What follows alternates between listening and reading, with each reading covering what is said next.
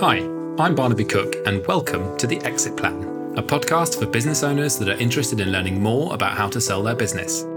Each episode, I interview someone who's bought or sold a business, either a creative agency or a production company. The conversation gets under the skin of why they wanted to sell or were looking to acquire, how the deal was structured, how they agreed upon a valuation, and what lessons they learnt along the way. Here we go. Today's conversation is with Thom and Stephen from Mountain View, who are based out of Atlanta in the big US of A. The business was founded in 1981 by Jim Tusty, and Thom and Stephen were both employees. Uh, they were a production company initially, but now they describe themselves as a full service creative agency. They're doing around 4 million in revenue and employ roughly 15 people full time, plus a network of permalancers and freelancers. I was interested to hear how hard it was for the previous owner to find a buyer on the open market, despite having shopped it around for a while. In the end, they wound up with a much more elegant solution a management buyout. The deal went through various iterations from 100% earnout to 100% buyout on day one. Thom and Stephen give a great account of how it all went down. Hope you enjoy the conversation. So um, it would be excellent if you could start by introducing yourselves. I am Thom Gonyeau, and I am one of the owners of Mountain View Group. And I have been with Mountain View for 32 years, have not been an owner for 32 years, but we'll get into that more. I'm Stephen Pruitt. I'm the other owner of Mountain View Group. Thom's business partner joined the company in 2002 as an employee, and then we bought it together 2007, 2008. Thank you both for taking the time to come on this. But yeah, I'm really fascinated in how people go about buying and selling small, in inverted commas, creative businesses and, and how that all works out. So um, when I kind of thought about putting the podcast together, you guys were top of mind because I know that that's an experience that you've been through. And I'm just really curious to learn all about it. But you think it'd be really useful to just start and give us a bit of an overview of what Mountain View was like at the time? Sure. Yeah, just to give you a, a quick history of the company, Mountain View Group was founded as Mountain View Productions. It was uh, founded largely as a video production company. Um, it was founded in upstate New York in 1981. Uh, the founder of the company uh, was Jim Tusty. As Mountain View matured and worked with a lot of different clients, clients kept asking us to do more. So maybe for the first 20 years of the company, it was significantly a video production agency. And then as we started to work with larger companies, they said, Hey, do you do design? Do you write speeches? Do you do communication strategy? And we always said yes as a company. Um, so we sort of expanded the portfolio of services that we offered. And so that gets loosely divided up into video production, media production, design, communication strategy and planning and and at times and once in a while we dabble in sort of social as well. So we're definitely matured over the history of the company into more of a full service creative agency. So, how did the idea come about that you might buy the company? Uh, Jim, the founder, was both of our bosses, was my professional mentor, really. I grew up in this company and then also is a personal friend to both of us. And so that always makes for an interesting um, development when you're talking about an acquisition of a company. So, Jim had owned the company for 26, 27 years. You know, I think he was at the point where, as he looked at his next stage of his life, wanted to do other things, wanted to do passion projects. And at the same time, he was sort of using that as an opportunity to sort of back away from the business a little bit, get out of the day to day. But I'd say you know he would agree. I think a big driver for him is is anyone who owns a, a business knows you're on the hook. Your name's on the line of credit your name's on you know any loans that you take out. And you know when in bad months you take the hit and good months hopefully you get the rewards. But i think it was a strong desire of him to get out from under that sort of pressure and, and burden.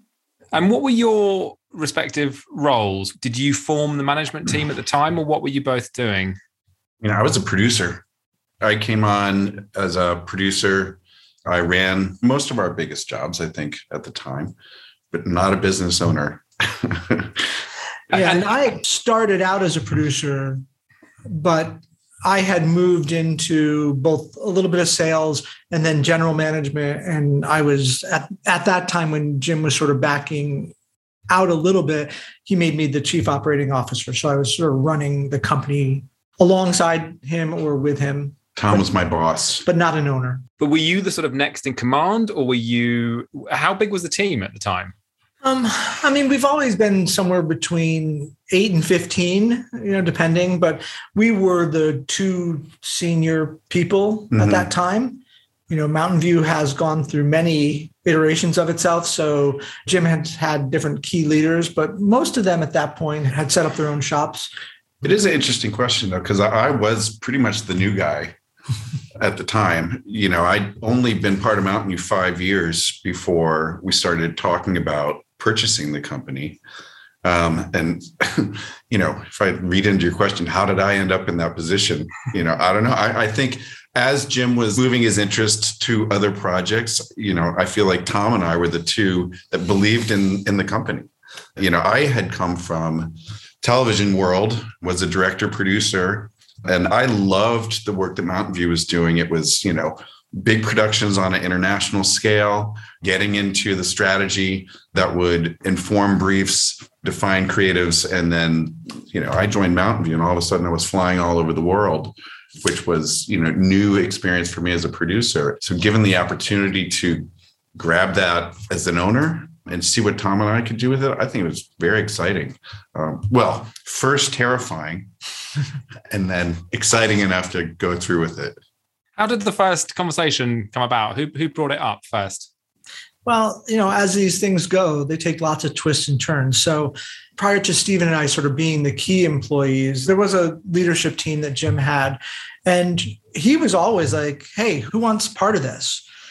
And we'd go around the table and it was always like no no no no no no no. And uh, for him it was like well something's got to change if i want to get out from under this. So the first thing that happened was he started shopping the company to similar production companies.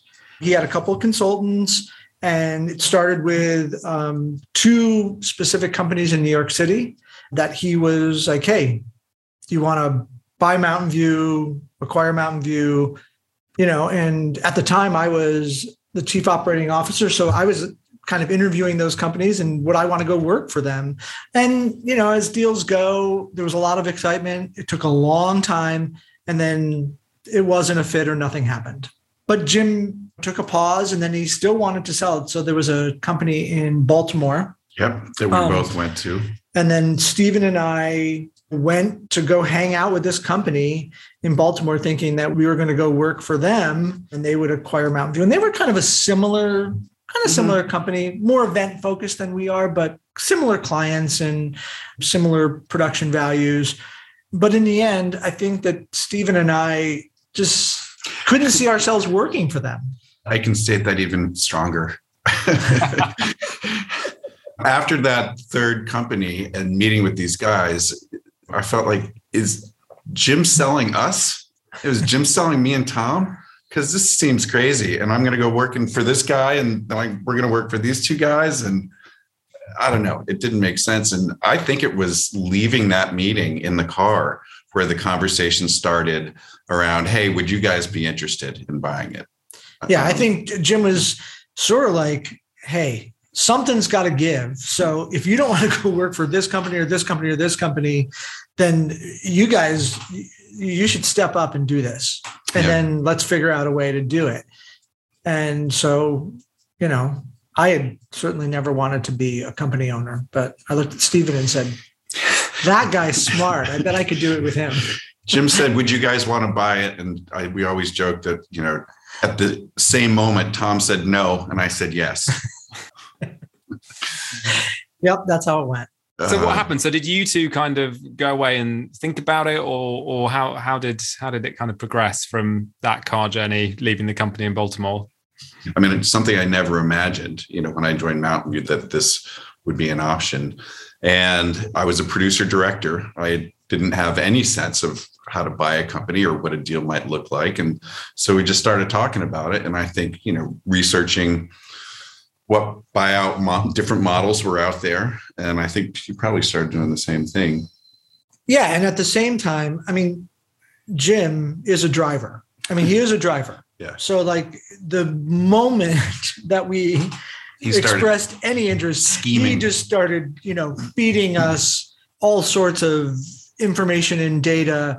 You know, like he had already had valuations of the company, you know, in those other conversations. So he's feeding us that. He's feeding us, you know, deep financials. He's writing us long, informative emails about here are five different ways that we could right. structure a deal. Right. You know, so you know, then it was just uh, for us to sort of go, okay, what sounds attractive mm-hmm.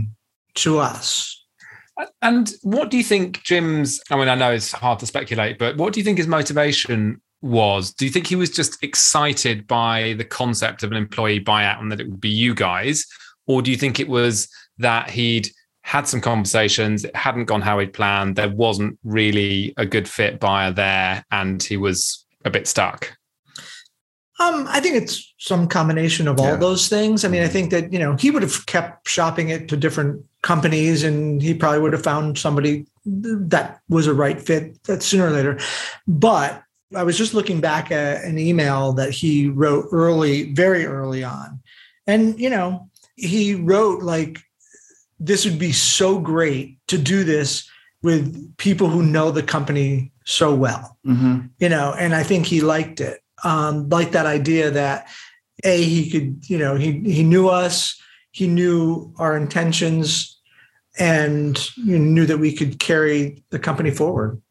And do you think in commercial terms because i'm presumably doing a kind of management buyout you're not going to get as good a deal as you would if you kind of shopped it out on the open market as it were? Or what do you think to that?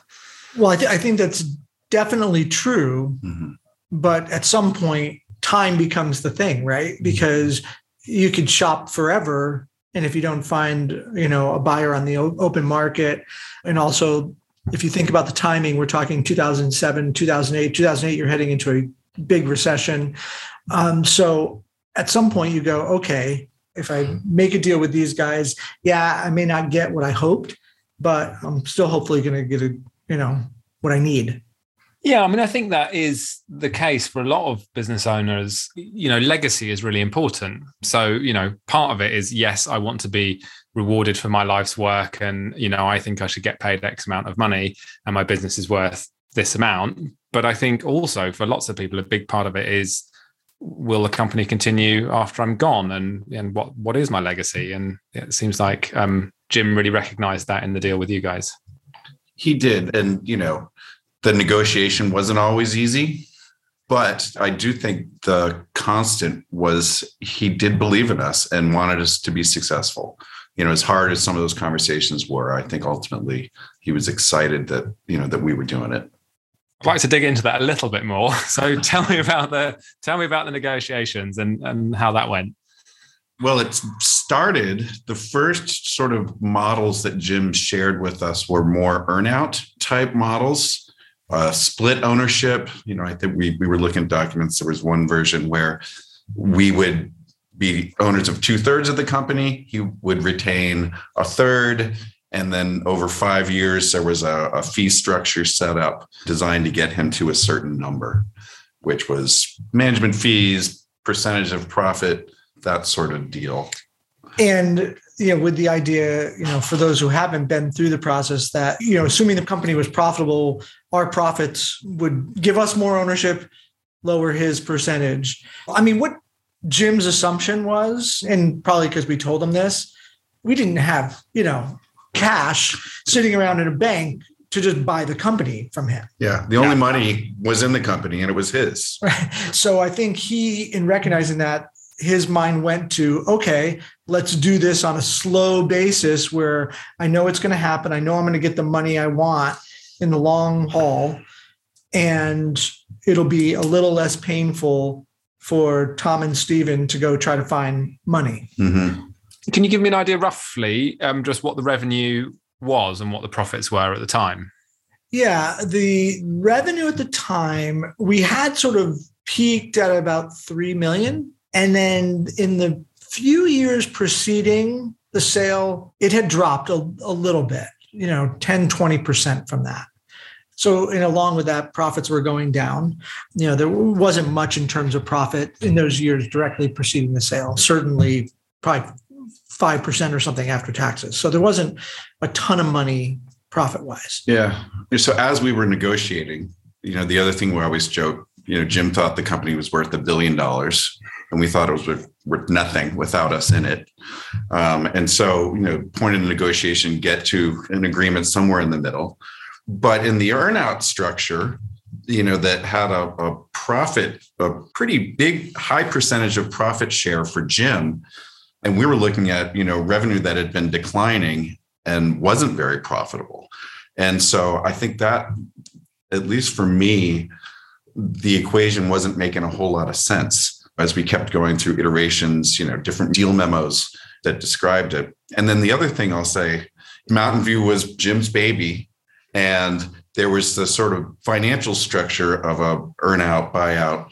But then all these quirky other little things like you know oh my friend the lawyer is getting old. Will you keep him on and continue to pay his monthly retainer? You know and all these different things that were really really important to him you know? And i was looking at him in the deal memo going why is that in there that kind of thing that and I think through. you know, and this is also stating the obvious. You know, you know, in a podcast about purchasing companies or mergers and acquisitions or whatever, is business is intensely personal. Mm-hmm.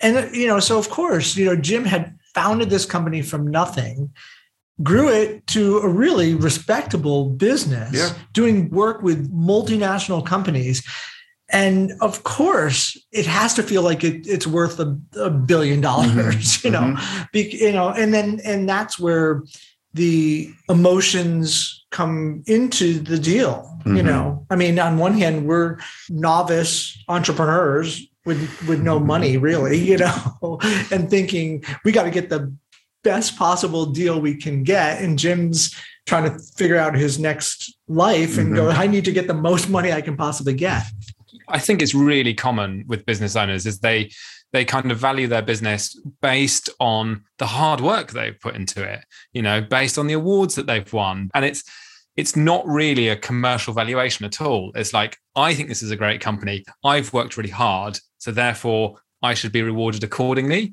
Whereas actually, you know, what you're saying is profits for you know you were doing like 5% or something you were kind of scraping along really and you're saying well there you know actually you're just doing a simple valuation, multiple of EBITDA, it's not worth that much. And obviously, doing a deal, you have to kind of find a way to meet in the middle.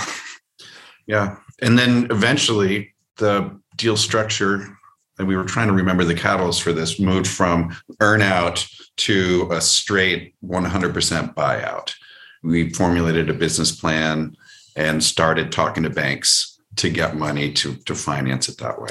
And I think, you know, Jim was probably of the mindset, you know, I don't know if you guys are going to be able to get money right. from a bank. Not in a bad way but just the reality of it. And so i think his sights were only on the way to do this is through an earnout. And i think for us we're like hey if we're going to do this we want to have full control.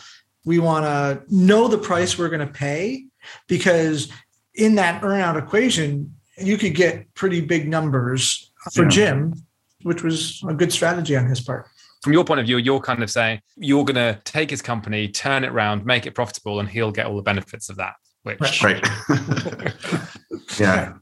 And I just think when we decided to pursue banks, we did it really aggressively, and I, I think that's probably the best decision we made. And you know, again, completely new world for me talking to banks about you know huge chunks of money.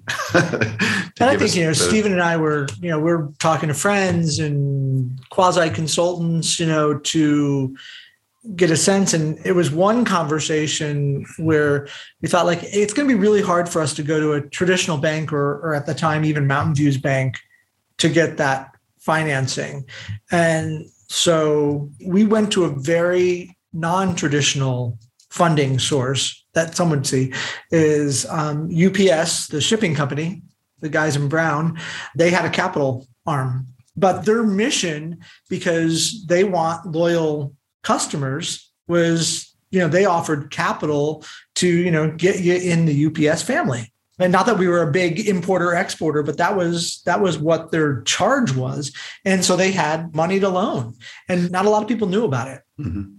And you guys are very fortunate in the US because you have the small business administration right the SBA who will back these loans right so they'll that's, That's a right. government yeah. body that will guarantee what is 85 cents on the dollar or something yeah. of, a, yeah. of a loan.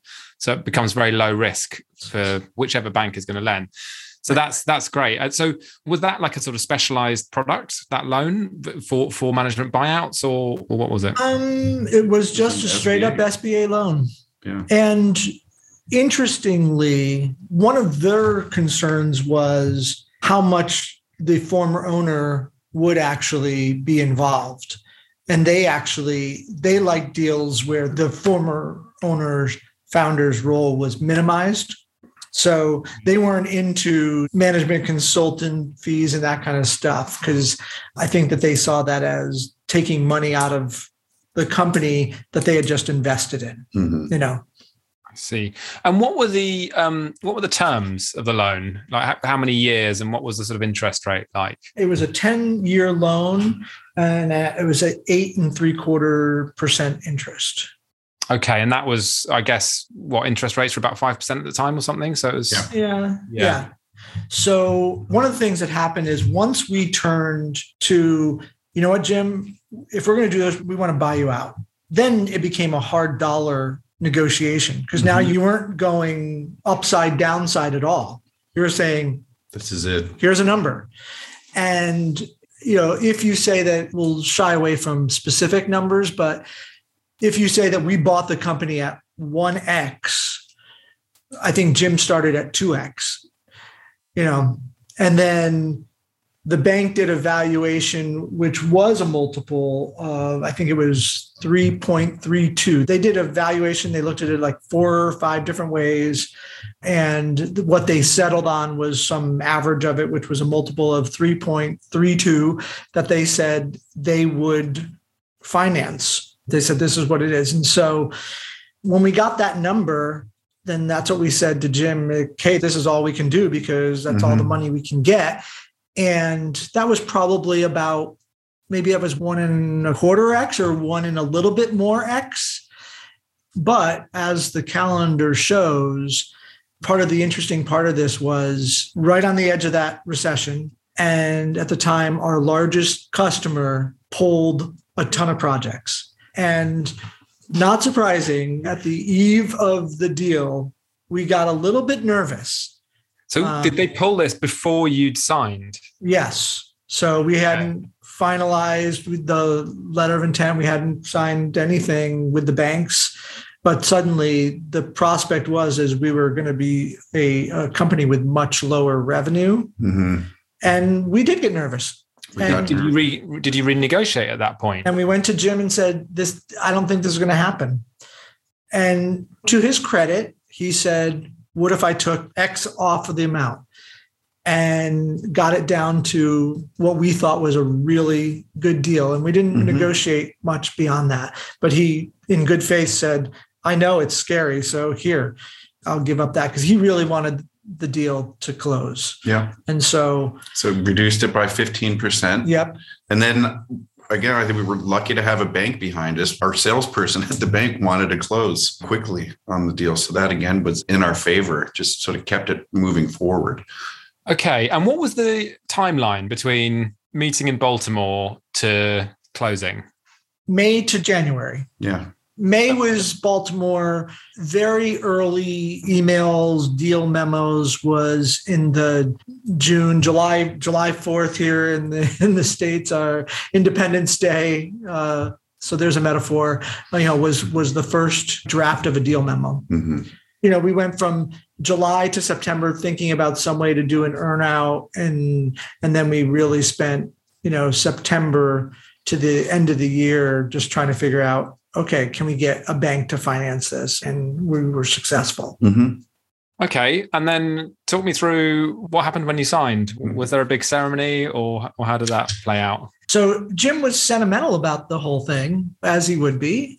And you know we're in steve and i are both live in atlanta. Jim lives in new york. We have an office in new york. And ups they could have done a closing in atlanta but jim was sort of like i want to come to the closing i want to be there to sign the papers in person you know and shake hands and so he was like we got to do the closing in new york so instead of closing in Atlanta, we schedule a closing in out on Long Island in New York so that Jim could go. We flew up to New York. We took a train. We had suitcases. We're walking across the highway. We took taxis. I mean, it was like hard to get to this this this office where the closing was going to happen. And in the end, Jim decided not to come. so it was just a weird. It was a weird, funny part of the story. So um, we were up there and uh, he did it. He signed everything virtually. And literally, we were faxing signatures back and forth and doing some electronic transfers. But we're in an office with a bunch of people we don't know.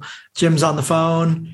There's no Zoom or anything even at that point. So we're just, you know, we're on a conference line, faxing signatures back and forth, and the bank transferring money, dispersing it out some to Jim.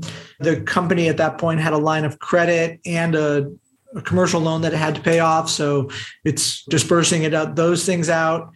Jim gets a little bit of money and all the, you know, the lawyers and the closing fees and all those people get their money. And we're just signing big, humongous piles of documents because there's no shortage of bureaucracy with an SBA loan. Mm-hmm. Yeah, I think that's often the case, isn't it? By the time it actually gets to closing, people are so exhausted and it's been through so many twists and turns, and it can often be a bit of an anticlimax. But then that night, we went to a fancy bar in New York City, ordered Yeah. martinis, Yeah. had a cheers.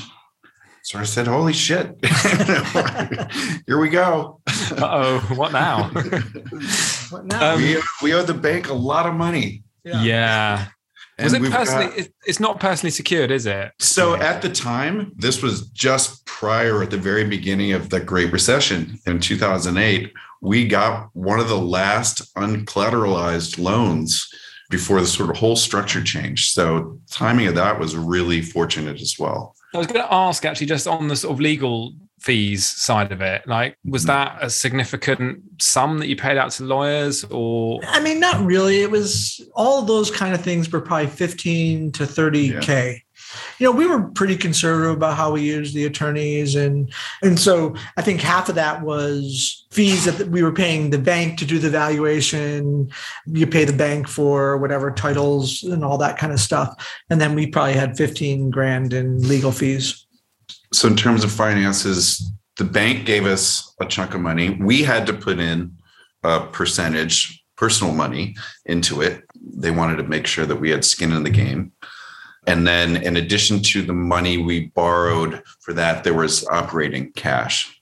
which was left in the business? No, which was part of the loan as well. Yeah, because the loan really had two parts. One was to make the asset purchase, but then the other part was obviously what was in the company, both cash and receivables and payables belonged to Jim. So we had a bank loan and zero dollars. so they gave us a working capital loan as well and packaged it up into that. So we at least had money to start. Mhm.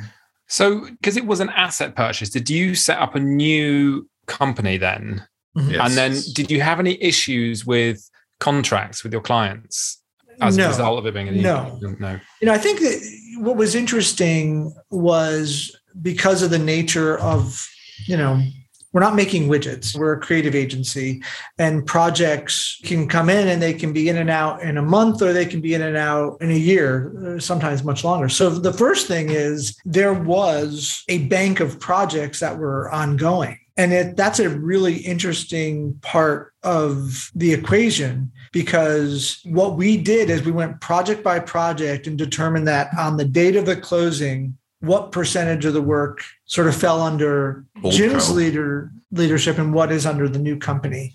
And so we then divided all as those projects finished and clients paid, you know, we still had to settle up on those projects. Yeah, yeah, and presumably expenses as well. So you will have spent Yeah. some money. So you would have had to have done a proper sort of work in progress calculation. How far through the project are you in terms of income and, and expenses? it almost worked the opposite because the first thing that we did was we announced that we had bought the company. Luckily, all of our employees were excited and stayed and had other people calling us to come work for us. But also, the clients were super supportive. Mhm. They're, they were excited for us. And I dare say they were excited to bring projects to us because they wanted us to succeed. Yeah. So did the other employees did they know anything about this? I, I they certainly had inklings because I mean we were in closed door meetings all the time, you know, mm-hmm. and Jim would come down and we'd close ourselves in an office for eight hours. You know, we were in a lot of hush hush meetings, and I don't remember when we said this is really happening. Was it even in advance of I signing? we did. Yeah, we probably told them it was going to happen because they were part of the, you know, their their names are in the asset purchase document. It says here are the current employees, you know. Um, so it's all part of it. But but you know, there's a lot of crazy parts of the process that you don't think about Mhm. you know so yes we set up a company and we had to set up a company in a different name because it couldn't have the same name Right. and then we had to after the sale Change the name. we could change the name back to what it was Right. originally. Um, so you do that, and you're setting up all of those employees. 401k holdings, we had to set that up and transfer all those funds over into a new situation. You know, it's just like all those little things that happen, you know, and um, deciding that the accountant that had been the accountant for our company had negotiated with Jim. So we had to go find an accountant because it just didn't seem like you know that was a good enough separation you know Right. So- yeah. so you're starting it is a it's like a startup but like at the time it's like a 27 year old startup Startup with Yeah. a good reputation. That's what we bought. The you know reputation in the marketplace and a nice conference room table. um, I'm kind of interested because you said a lot of time spent negotiating the deal in the lead up and then quite a lot of administrative work following it. Did that distract you from the day to day business? Did that have any effect on your client work? I remember being busy. I mean, crazy. i mean busy. it's just a, you know uh, it was just a second full-time job yeah, but you got to get it done yeah. so you couldn't get distracted i mean i think stephen was doing a huge project in greenland Yeah. all in that time but you know it, it can't stop you, know, you can't That's say right. oh i'm gone for a couple weeks you know we're just gonna you know you've got to keep moving it down the road so in some ways i liken it to it was just another big project Yeah. and you treat it like a project it's got a budget it's got a schedule hmm and and it's got a, a due date and that's what you're aiming for and so you treat it like that and um, it certainly is a huge distraction at the same time it's emotional and anxiety producing because if you've never done it before Yeah. there's a lot wrapped up in it I think that's a great analogy because we are project producers and know how to execute on, on those things. And that's exactly how we took this on. Great. So I'm kind of interested in how it went after you bought it. What happened over the next few years, and you know, what, you obviously had a big loan on the balance sheet, and like, how much did that worry you? well again just because it can't be stated enough we closed in 2008 before the financial markets crashed.